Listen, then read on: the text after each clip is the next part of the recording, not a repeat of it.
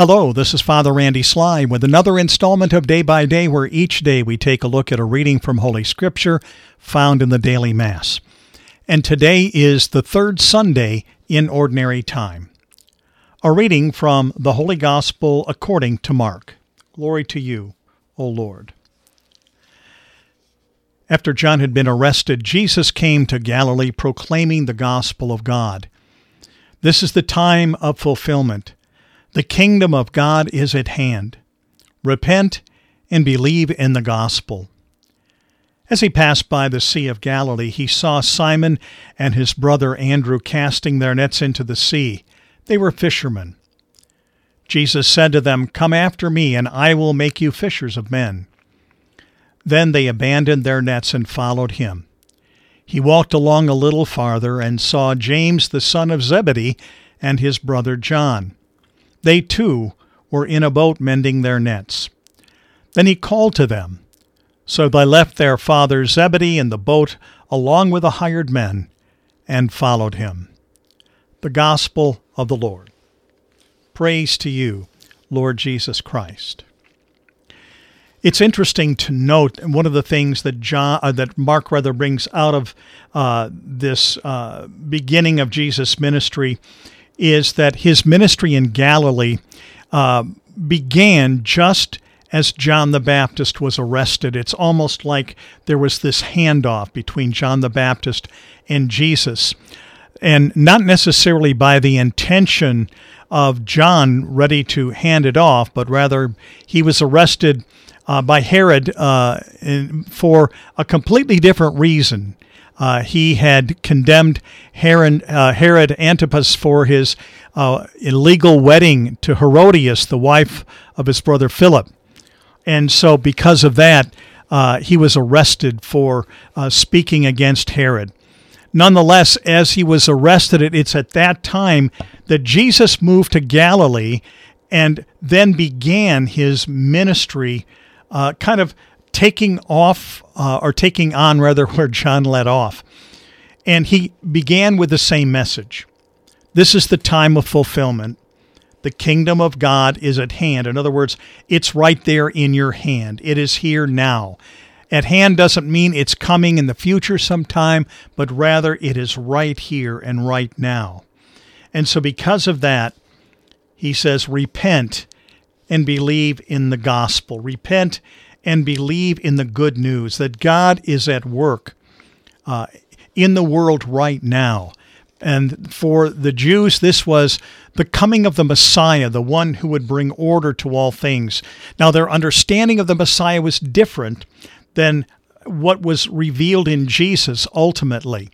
They expected one to come who would kind of topple governments, bring the Jews back into a place of honor, a place of order, and all of that. Rather, the uh, Messiah that came was the Messiah that would bring order to the world in terms of the relationship with God, a much greater, more profound, and actually a more permanent uh, solution to what the Jews wanted at that time. And so the message was clear repent and believe.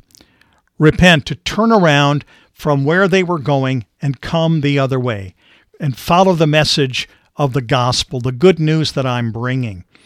And so Jesus was calling them to align their lives fully and completely with his teachings, his purposes, and ultimately embracing him as the Messiah as he went and took the sin of the world with him to the cross.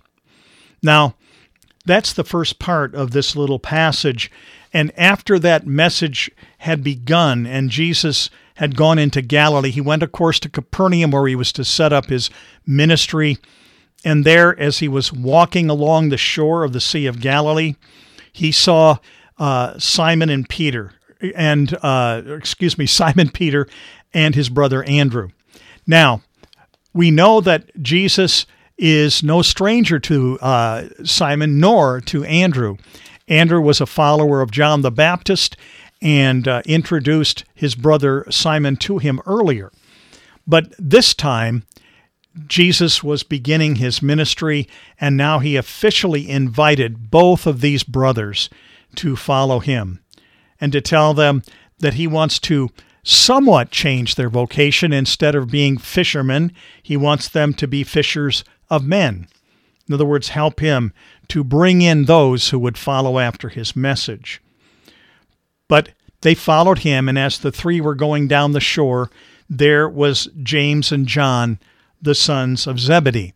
Now, most Bible scholars believe that John was the other disciple of John the Baptist, and so that he and Andrew were both followers, and that John and James knew of Jesus. But again, this was the official call. Jesus was calling them to action. Yes, he, they had had a friendship or relationship of some kind. Now he wanted them to be his disciples.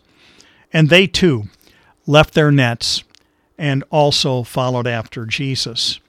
So, what we have here is the beginning of the apostolic company, the first four that would follow Jesus as he begins his ministry before anything else happens, before anything takes place in terms of signs and wonders and ministry, whatever it is. What Mark wants us to see is that these four were there at the very beginning, called and uh, those uh, called into uh, service as those who would be the first to follow Jesus Christ, the first of the 12, but also the first of many more than the 12 that continued to follow Jesus through his earthly ministry.